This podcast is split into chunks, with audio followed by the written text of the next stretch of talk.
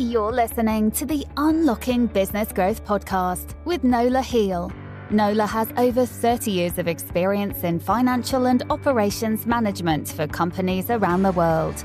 As a part time CFO, she's dedicated to working with businesses of all sizes to create sustainable growth and amplify strategy. Today, I'm excited to be joined by Daniel Major. Daniel is the CEO of GoviEx Uranium, a mineral resources company focused on the exploration and development of various uranium deposits located throughout Africa.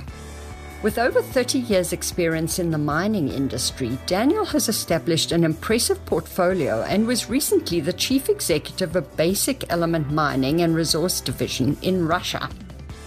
Welcome, Daniel. Thank you very much for joining us today.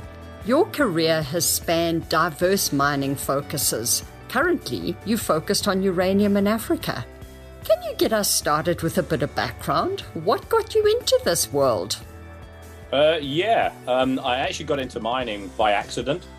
Um, I'm a bit dyslexic, and I knew I had to do something that was engineering because. I could I could do math, science, and and those things. So uh, in the good old days when the careers people came around school and um, they'd ask you questions. And for some reason, they must have had a problem in the prisons during my time because everybody was suggested become a prison prison officer. Um, oh, wow. That wasn't, that wasn't going to be for me, but they, they said, well, write to all the engineering facility faculty. So I did. And the only ones who wrote back to me were the mining engineers. So I thought, well, those are polite people. I'll go and be a mining engineer. So they kind of set me on my path. And I thought, this is great. I get to travel around the world. So I then went to the Camborne School of Mines. Um, at the time, there were six mining universities in the UK. There is none, well, one left, Camborne, wow. the only one left. So times have changed. Um, but I ended up in the uranium industry in uh, what was then Southwest Africa, uh, then became Namibia while I was there.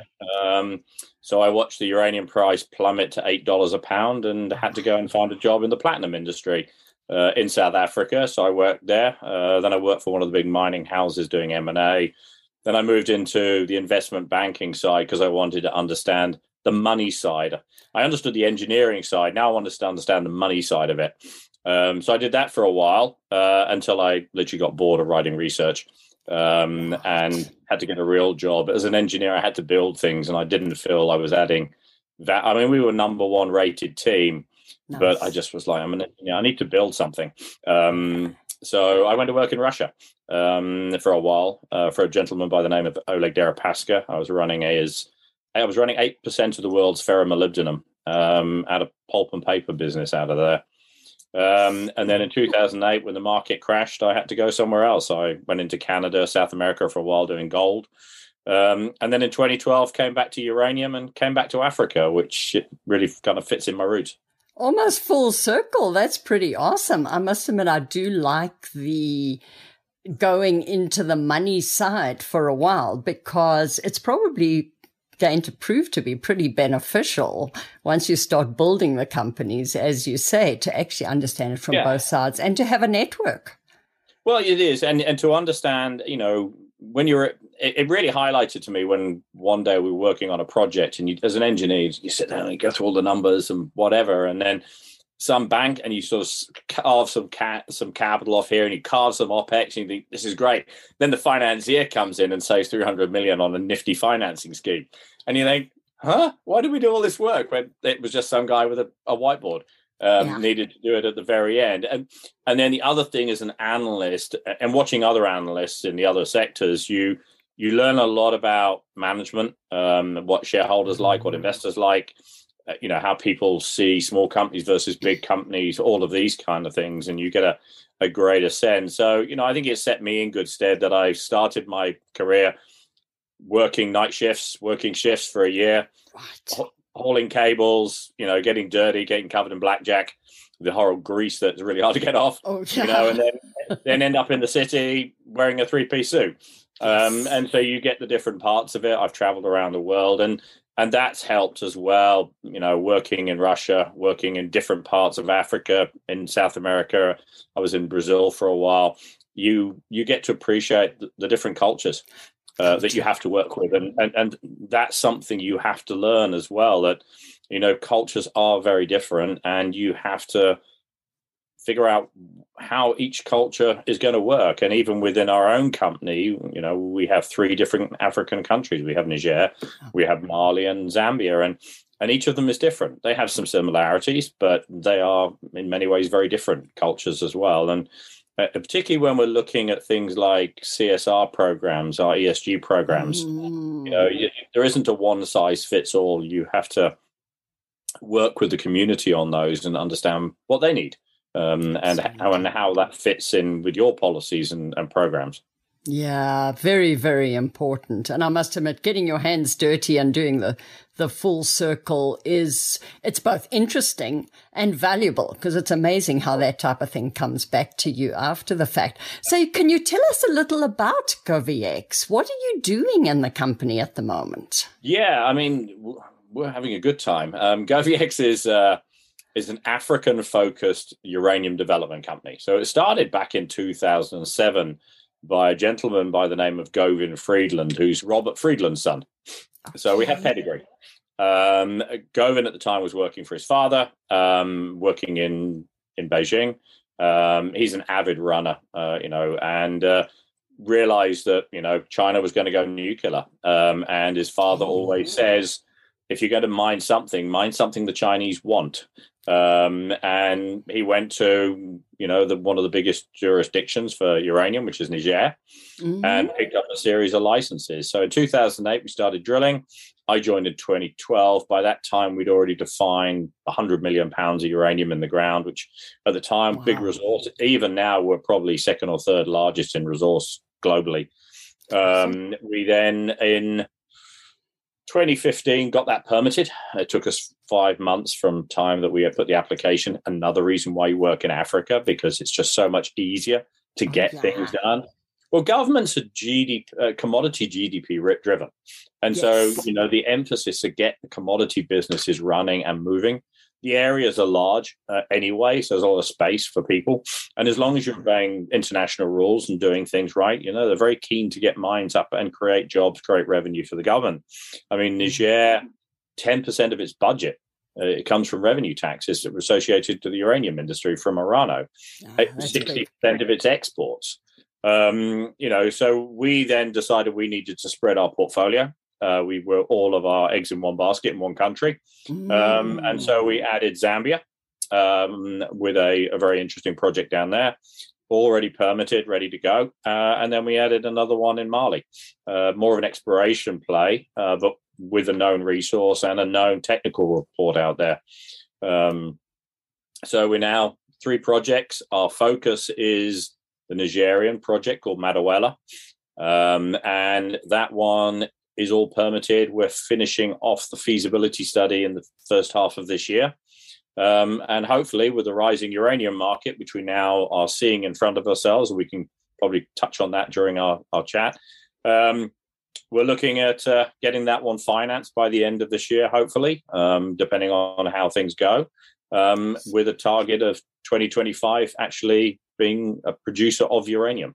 Oh, uh, fantastic and then so, we'll follow that with our Zambian project a couple of years after that, and then we'll see where our Mali project fits into that.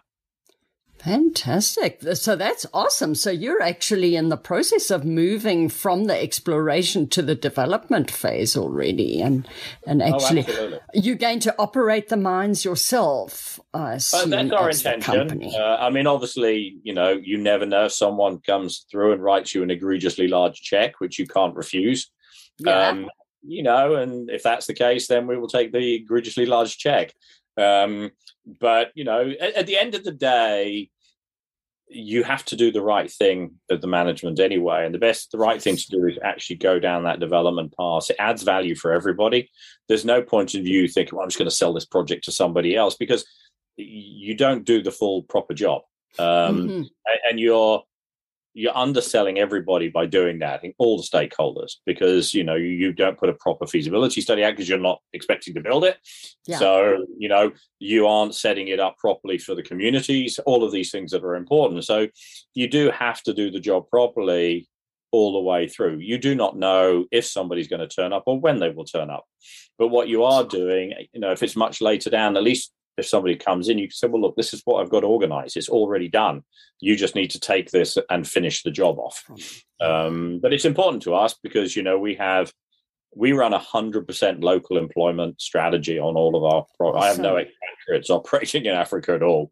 Um, we have a couple, obviously, external guys who go in and look at things, including myself but you know we commit to very local and so you you want to make sure you're doing the right thing for those guys as well yeah, yeah, which is a very different approach to what some of the mining companies have taken. So there's a very big focus on mining in Africa. Is it because it's a particularly good area or is it the regulatory environment that makes it so attractive at the moment? I think it's a number of factors. I think the first thing, obviously, is Africa, for historical reasons, is massively underexplored. Mm-hmm. Um, you know, eh, when you look at the big mining houses where they've spent money, there's always been a perception to invest in risk-free areas. So, right. in other words, somewhere you could buy a Starbucks. Um, and you know that and that's a problem because you do end up with other risks environmental risks, you know, social risks that that have to be dealt with, and and you've seen those problems. I mean, even in particularly in Canada, mm-hmm. um, you know, where you know local groups have a lot more power over what your projects can do, and yes. it takes you you know six or seven years to permit a mine, whereas we can get one done in five months. Right. Um, so you know, there's clearly a lot of resource. Uh, the governments are very keen to get mines up and running because it's a big part of their GDP. Mm-hmm. So unlike you know Canada or the US or somewhere like that, whereas mining, yeah, it's big, but it's relatively small. You know, particularly you put yourself against oil or something like that. Yeah. Whereas you look at Zambia with copper, Niger for uranium, Namibia for uranium as well. These are big commodities um, as a part thereof. So, and I think you see a in most of Africa, as a result, you see a pragmatism with the governments. Um, I mean, in Niger, they've not changed the mining code really t- since 2006. There's a small change coming through oh, soon, but it's really a tweaking. They're just tidying it up rather than changing it. Um, they Zambia again a mining country. Yes, some of them have their ups and downs, but at, at the end of the day, it's pretty steady um, and there's a focus to go through. We can pick up staff, uh, and even in Mali, uh, I mean, Mali was gone from you know years ago hardly being a mining country at all, is now the fourth largest gold producer in Africa. Um, so they grow uh, and they develop, and uh, you have to be willing to accept a different set of risks. Mm-hmm. Um, but you know, this is mining; it's a risky business. Um, but but your risks are, are, generally controllable, and you know, even in other parts of the world that are deemed safe, you know, you look at Quebec, where you know suddenly the uranium company and Matoush suddenly found they weren't going anywhere. Yeah. Um, you know, and then more recently in Saskatoon, you have um, the Cree indicating they're not actually comfortable with having five uranium mines. Um, you know, how that will play out, we don't know. Probably not anything, but it, it just flags that there is a risk there. Um, yeah. So, There's risk know, everywhere. It's business. I, mean, you, you can't get away from it. So. Absolutely right. And and I think Africa, you can generally deal with those risks. Um, you you you know they're coming in some way. Mm-hmm. Um, you can deal with what you can see. Yeah, more uh, and we and we find you know the governments, and when we talk to the governments all the time, um, are very supportive. Um, you know, as long as you're communicating and then telling them what you're doing and you're committing and delivering on your commitments, then everybody's happy. Yeah, it's pretty awesome. I must admit it. I, I loved working in Africa. I worked in several of the countries and the more you talk to the governments, the better your relationship. And as you say, you can, you can certainly manage the risk. And it, it's going to be great to see Africa doing well. I mean, we know yes. that it's an underdeveloped area as a whole and they've got so much potential. So companies like yours willing to work there, it's fantastic, quite honestly. So yeah. traditionally, mining, well, historically, mining has had a bad reputation on the ESG side. What is changing in the mining world and specifically in Africa? Are you seeing a lot of changes? Um, firstly, I think that the bad reputation is completely misplaced. Mm-hmm. Uh, it's for people who actually don't know mining. Um, yes.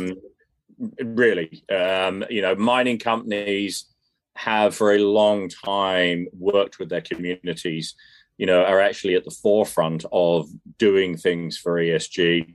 I mean, you occasionally have things that come up. Um, some, most of them are very historical, and I think mm-hmm. one thing you have seen is that historical, patriarchal approach that the big mining houses had.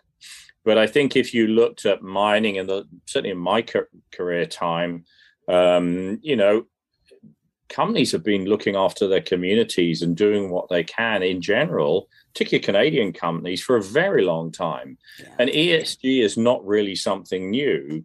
Um, it's just people want to flag things up. You know, as companies, you know, I think people are surprised how technologically focused we are as an industry. Mm-hmm. We are also very conservative about technology, you know, uh, because we have to. We're we're a capitally intensive industry, um, and you you don't suddenly just make changes. Um, things have got to be tested. You've got to know it's going to work because you're in there for a long haul yeah. on things. So make sure you've got it right.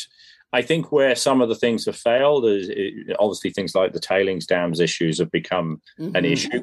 Uh, and I agree, those it needed refining and improving and standardizing. But a lot of companies have been on that for a long time um, and, and, going in the right direction. I think you know um, local content again has been a, a long play through. As you can see, you know, as I said earlier, no, there are only one mining in, project uh, university here in the UK now. There were six, and, uh, and the UK used to be a source of engineers for Africa. Well, now Africa is the source for engineers for Africa, um, which, which, is, the way which is the way it should be. Yeah. Um, so I think you know we as an industry appreciate you know there is more spotlight on us. Um, you have to do more. We tend to be in places that you know people would rather not see a hole in the ground quite often. Um, mm but unfortunately, that's the industry we are in. Um, in GoviEx, particularly, you know, we take this very seriously. We always have. I mean, we've operated since 2008, never had an accident. We've done awesome major projects with our communities and we work with them. We focus on things like uh, food. Um, in Zambia, for example, we give grain every year for 176 families for them to put their crops out. We've been working with them to change the crops because of the drought effects. So we moved from mm-hmm. maize onto sorghum. Uh, we provide water, particularly in Niger and Zambia. You know, when you've watched young girls digging a hole in a riverbed just to get their water, and you realize that's just at the beginning of the dry season, and they're competing against animals all the time to get to their water, and it's deeper and deeper. Um, then, yeah, putting in water water is you know something we can do. We support education particular education for girls. In Zambia, we run an adult education program. Fantastic. For, people who, you know, went to, didn't finish school and would like that opportunity to do it. So you are always looking for things that where you can support the community and you've got to build with the community as well yes. uh, you know there's no point in offering them something like a you know a mercedes garage when you know they're still at an earlier stage they still need water they still need something else yeah. build up the community with you um, and provide the services that they need. And, and, culturally they're different as well. Different groups want to look at the, mali for example we tend to focus on agriculture. It's okay. the thing they, they're looking for support on um, crop diversification. Uh, we've done beekeeping there for the young guys as well. The ladies they tend to look at market gardening more is their angle that they want to focus on. So each one is is different and you know with regarding the design that we put together obviously now clean energy is more important um, you know, and, and it's been something for us. But if we can cut our costs, then more than happy to push down that way. The industry as a whole is is advancing a long way down ways to spread that through the pipeline. And and for us, water. Um, mm-hmm. We're in the mm-hmm. middle of the Sahara Desert. We have a lot of water, not a problem. But we kind of look at it and say, but it, just because it's there, we don't have to use it. So, right. what can we do to try and reduce the amount of water we will consume? Um, even though there's so much of it, we don't need to worry. But let's be sensible about it because the generations in the future will want it. Yeah, pretty awesome. And I must admit, I mean, it certainly sounds like it's almost a no brainer for you to move into the development phase because you're actually putting all these processes and infrastructures and m- methods of operating in place already. So now you, your uh, initial target is obviously uranium. Yeah. Um, so where do you see the uranium market going in the future? Um, where's the commodity yeah, headed? It's had a great year. Um, I mean, we we entered last year at thirty dollars a pound. In 2016, we were at sixteen dollars a pound, and we finished the year at about forty two dollars a pound, and we're already up at forty five. So. You, uh, you, your listeners, you know, uranium's used really for one thing and one thing only, which is energy generation on nuclear power. Mm-hmm. Um, and nuclear power um, has one big benefit. It, it, produces energy without producing carbon dioxide. Um, you know, it does. Pro- it produces less emissions than re- the renewables themselves. Um, so you know, it's a very robust nuclear power consumes less commodities per kilowatt as well than its peers. Uh, they are expensive to build. Uh, I mean, no question, yeah. but they're long life assets.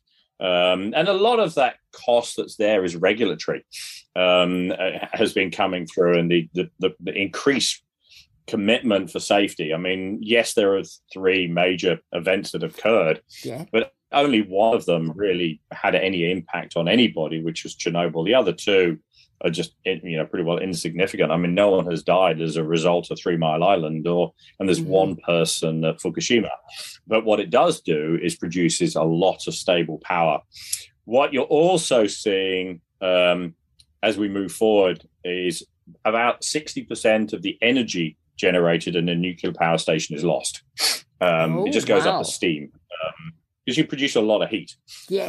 Um, and so what you're seeing is the industry on the big reactors are doing two, well, three things. One, upscaling them where they can, so they make them bigger um, and get more energy out of them by bringing in new turbines. You know, they're designed for 40 years. So you can bring in new, better, efficient turbines. You get more power out of it. You can make them last longer. The US is now pushing them out to 80 years of life because the cores were so uh, over-engineered yeah. that you can make them last longer. Um, some companies now are converting them to allow to use that extra energy for hydrogen production. Okay. Um, you're looking at centralized heating, particularly places like China and Russia and Sweden, where you take that heat during the all year round and heat hot Very water up. Sensible. Um, and then desalination um, because you it needs hot a lot of heat. So you just take that heat and just use it there. So you're seeing all of those things. So people have now kind of pushed into the renewables and are realizing renewables don't work everywhere. They're great if you're in a windy place and they're great in a sunny place, but if you're in neither of those, then or you don't have a lot of land, uh, yeah. then you need something else. Um, and so you certainly saw in COP26 this year a lot of governments now committing strongly towards putting in nuclear as nuclear. part of the the portfolio. Uh, I mean, here in the UK are probably probably the best example. I mean, Canada's really pushing for it. Mm-hmm. Um, the UK, we saw them kind of you talking about the future, but nothing. And then all of a sudden, it was once they realised that we got the power problems, you know, that you got gas issues, all of those prices are going up. They've now committed to the next big reactor build. And, and the other thing that everybody's committing to is small modular reactors. So the big ones are like 1,300 megawatts the little babies go all the way down to 10 megawatts, the micro reactors, and, and, and they can go on the back of a truck. So you, wow. they're like a big, they're like a big Duracell battery. You just take them off, stick them in the ground, plug them into the grid that's already there, um, and then 20 years later you take it out and put a new one in. Um, and but they go up to 300 megawatts. But again, these are no moving parts on them. They work under heat convection. They can be built from founded steel from a normal factory, not the big pressurized vessels that we've got now. Oh, yeah. So, so the, what's really driving uranium now is about a two to three, two point six percent growth in demand out there, and, and accelerating. I mean, Europe's just come out and said that between now and twenty fifty, they're going to have to invest five hundred million, um, five hundred billion. Um, I said sorry, hundred billion uh, d- euros to build reactors.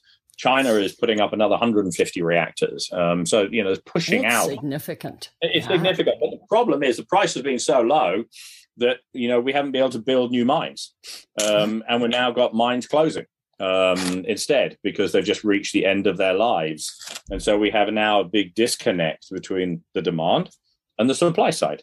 And the price is now responding to that action. Uh, and that's why, you know, companies like ourselves, which are permitted, ready to go, um, are getting our projects fit, fi- finished to final feasibility in order to be able to access the capital that will be needed to be able to go into construction. Yeah, we need that supply and we need it urgently because it Oh, takes a while to build build the mine, unfortunately, to actually get to that point. It does. So now, from the perspective of investing, um, is a public company. Are you widely held, or is there a large insider or institutional block that holds the shares? Um, insiders themselves hold what, about 12, 13%. We've got about 7% held by Denison Mines. Um, And then the rest is pretty well spread. Uh, about half of it's institutional and the half of it's retail. Uh, we trade on the TSXV and on the OTCQX. Um, Nice. And we're liquid on both, very liquid on both. Um, so, you know, we've done a lot of work to make sure that, you know, anybody can buy our shares.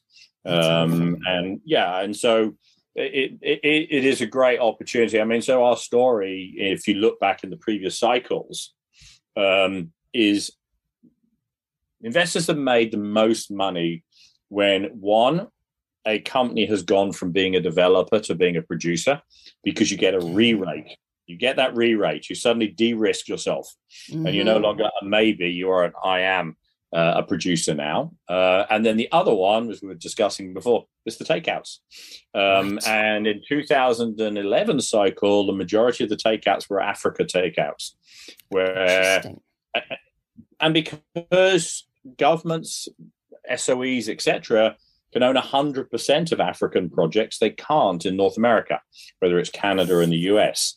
So if you want to control the pounds, you go to Africa to get the pounds because you can own the whole project um, right. and control it. So for us, that's a great position to be because we're actually in both camps. We're going to be either get the re-rate or it's the takeout, um, and and both are well positioned.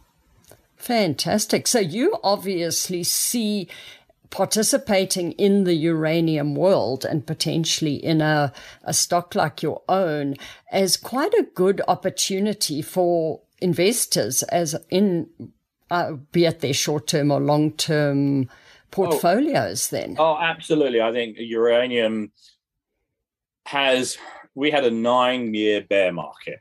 Um, it was tough, 2011 all the way through.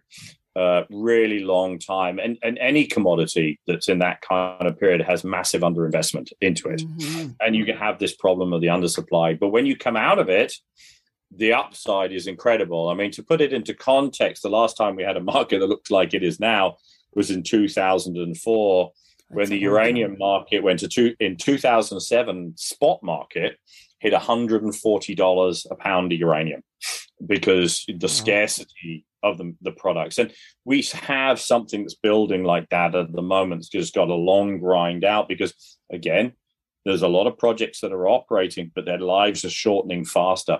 Big mines like Cameco's Cigar Lake at the end of this decade closes. That's 10% of world supply just there's nothing nothing left to dig so they shut the shop up. Yeah. uh, yeah, same with the big the, the Kazakhstan, Kazatomprom. You know, they're forty percent of world supply, but their own chart that they put up says, "But look what happens after 2030 if we don't put new projects in." Um, there's no guarantee our new projects are going to start because we've got to do the engineering on them. Um, so you know, nothing's a guarantee out there, guys. Yeah. Um, and so, you know, that's it. And then the other thing for someone like us and what we're seeing with the utilities is diversification. Uh, the, Mm. the utilities want diversification. And obviously, what's been going on in, in Kazakhstan recently has just underpinned that. When you're relying on Canadian and Kazakh material predominantly uh, as your primary sources, if one of yours suddenly goes through, uh, you know, a very troubled time, then you do worry about, oh, am I going to get that all the time? Yeah. where do I worry where it comes from? So again, you know, Niger has been a long, long producer since 1971. Um, so, it, yeah, and it's continued to produce. It's a reliable supply country. Um, so, you know, that's why we're very comfortable being there. Yeah, absolutely. Now, platforms like uh, the likes of Robinhood and, and competitors have made it a lot easier for your average retail investor to get involved. But obviously, I mean, last summer we had some really newsworthy events, shall we say, which which happened to name Robinhood. Do you yeah. see those platforms as being a benefit for your average retail investor, or do you think there's more risk in that, and people should go with the traditional investing routes? I, I think the reality is, you know, even as an analyst, you know, you never use one parameter to just define the value of a company yeah. You know, you, you, didn't just use EBITDA, EV to EBITDA. You you know, you used a series of these in comparison. And, and the same goes with platforms like Robinhood. You know, if you're going to put all your in, eggs into one basket, then you are taking that all of that risk in one place. Do the work, diversify your knowledge base to understand the different views that are out there and, and different approaches um, and and some are more staid, and and some cover more detail as well. So, you know, I think it's like all things. You know, if you're only going to drink one Kool Aid, then you know you're not going to. It's going to get you in the end. Spread it around. It's a bit like your diet as well. You know, you're only going to eat chocolate bars, you're going to get fat. yeah, yeah. Or drink too much water, you're also not going to survive very well. Your life, yeah. it just doesn't work somehow no, it doesn't work. So, but no, I mean, I think Robinhood is, is very active, is good compute, but there are other places and there are different approaches, and you know that you know people should look out and and see what the spread of information is. Yeah, and I mean, to to a large extent, a lot of that was because of people believing in those who were talking up the stock, and oh yeah, one's yeah. got to know that um, anything that goes up is going to come down at some. And uh, unfortunately, uh, well, the faster it goes, the faster it comes. Absolutely, and and and some just because somebody's talking a stock up, maybe they want to get out of it. That's always been my approach, unfortunately. You know, I mean, I think your your natural human instinct is um how long can I stay in and, and ride it that's beneficial, but you've got to get out before the plunge. yes, absolutely. You only the money's only worth something when it's in your pocket.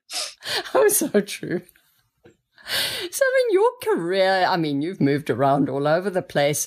There must have been challenges that you've had. Have you had any particular techniques or secrets that you've used to overcome the challenges along the way? I, I, think the one thing that helps is just being eternally optimistic um, in this industry. You have to be. I, I, I think at the end of the day, the key thing that I would say, whenever you have a challenge, don't react straight away. Mm-hmm.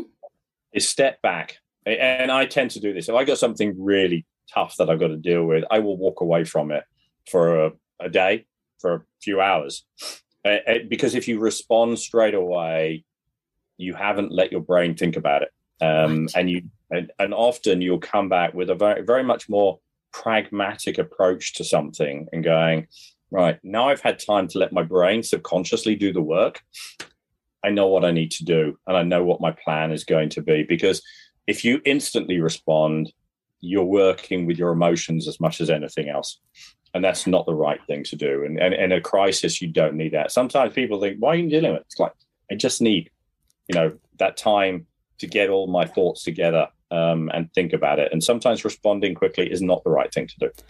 No, very, very true. Other than in a crisis where one has to do something instantaneously. Well, even, in a, even, in a, crisis, you just shorten the time frame that you walk away. It, you, maybe yes. just half an hour. I just need to step back because yeah. in, in, many things, you know, it's not a it's not a, a black and white scenario uh, mm-hmm. very rarely.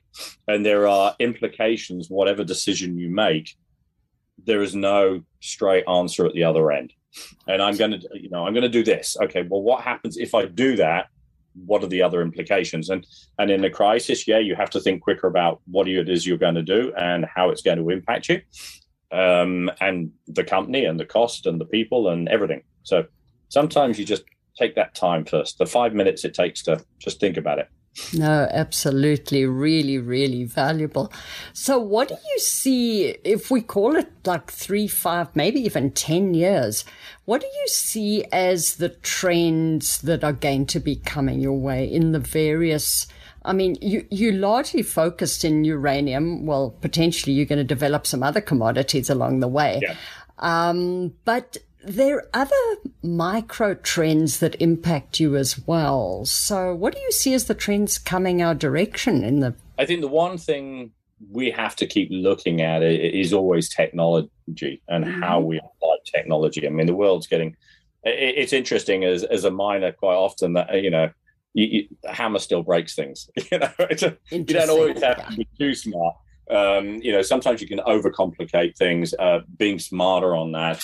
Uh, I, look, most of the trends, I, I, don't see anything really big changes mm, that you can't see already. Uh, energy, getting energy, forming energy, technology is a big driver for us, and I think use of energy and energy efficiency is something we look at a lot, and how we can build a project, and even this one we're doing now, being more energy efficient. So I think increasing energy efficiency is very much a trend to go forward. Uh, it doesn't just have to be energy storage, it's okay, how can I make everything I do more energy efficient? Because if it's going to cost you the energy and the ways to get it, then you've got to get better at doing it. Uh, I think what we've already seen is this sort of um, local approach um, increasing across mm-hmm. the world. We're already seeing that coming through. Um, I think as our industry carries on, again, we have to be more efficient with the people that we use. Um, and there's a balance there, particularly in Africa, where, you know, you've seen less less people want to be in the mining industry. It's a great industry, and anyone who doesn't, it, it's crazy. It, it is a wonderful industry to be in, um, and with you know you meet great people as well.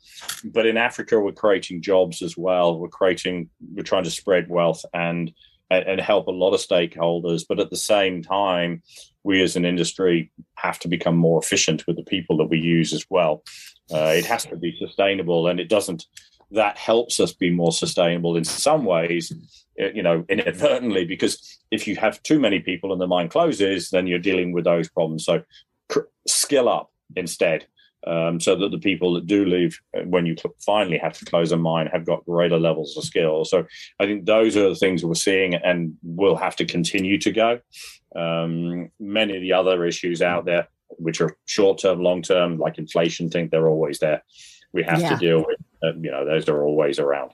Yeah, they come and go, but that that's actually an awesome approach to to to think about the investing in the skill sets of the people because yeah, the mine's going to close at some point, and if not this current yep. generation, the next generation that's working there.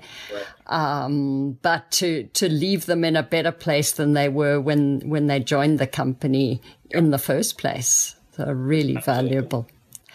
So, in closing, do you have any thoughts that you want to leave listeners with? Anything we perhaps haven't discussed or other thoughts you have? No, I, I think we've covered the key things. I mean, I think what I really want investors to go away with, you know, is one understand that the uranium market they need to go if it, investors should look at that uranium market and, and particularly where nuclear is going it, it is mm. we've gone through a long hard time but people have now realized the scope and breadth that's out there in, in nuclear and, and, where it's going. And it is safe. It's incredibly safe industry. You know, we're so heavily regulated um, that it, it, has to be safe. Um, and then for us as GoviEx, you know, the opportunities that we have by having projects that are ready for development, that we're actively moving towards development, is that where the value add is, is of our company. And what we can do and and and the, and the depth that we go to to make sure that when we get there you know if you look at our reports that we produce uh, you know our technical reports they're in depth mm-hmm. you know mm-hmm. we, we go through you know our industry has a problem of you know uh, uh, under committing on capital and suddenly spend well you know get it right you know, and, and we're going through that. The level of detail, the HAZOP meetings that we're having at the moment to make sure we understand all of those risks, that the way you look at the financing and everything, key to do. So hopefully that comes across in this conversation for investors as well. That you know, we're doing we're doing it hopefully the right way uh, as well. Um, and uh, it's a great industry, um, and certainly nuclear industry is looking great. No, absolutely. And I mean, you have so much, it's such a positive future with having three alternative projects pretty close to development. There's a lot of upside inherent in it. So if invest, well, if listeners are interested in learning more or contacting you, how do they do that? Uh, the best ones to come through our info at goviex.com. Um, go through that email address. Um, we're pretty good at answering uh, and very quickly. So I, I, would send people that way, first of all. Um, either myself or Isabel respond to them, depending on the question. Awesome. And what are your ticker symbols on the two markets? Yeah, that's a good question. My tickers are GXU and GVXXF. Fantastic. Well, th- those are good ones to look at. And I do certainly encourage any listeners to take a look at your website as well, because you've got some really interesting, both shareholder uh, presentations up there, but just a, a, bunch of information just to learn about the projects that you're working on and and hear more if anyone is interested. So, thank you very much for joining us today. This was a fun conversation. We certainly covered a lot, and there was certainly a lot of learning in this one for our listeners. Have an awesome day. Thank you very much. Much appreciated. The Unlocking Business Growth podcast is sponsored by Protea Consulting Professional Corporation. We help our clients translate their operating and accounting data into the strategy for business growth they're truly capable of. Subscribe to the Unlocking Business Growth podcast on iTunes, Google Play, and Spotify to hear from other companies that have overcome growth challenges. Get a free copy of Nola's latest book, The 5F Strategy Bottom Line Growth in Any Economy, without additional sales and marketing. And download the Financial Growth Scorecard at proteaconsulting.ca. Work with us to achieve your business potential to find out if we're a fit for your business, email info at proteaconsulting.ca and follow the Unlocking Business Growth podcast on LinkedIn and Facebook.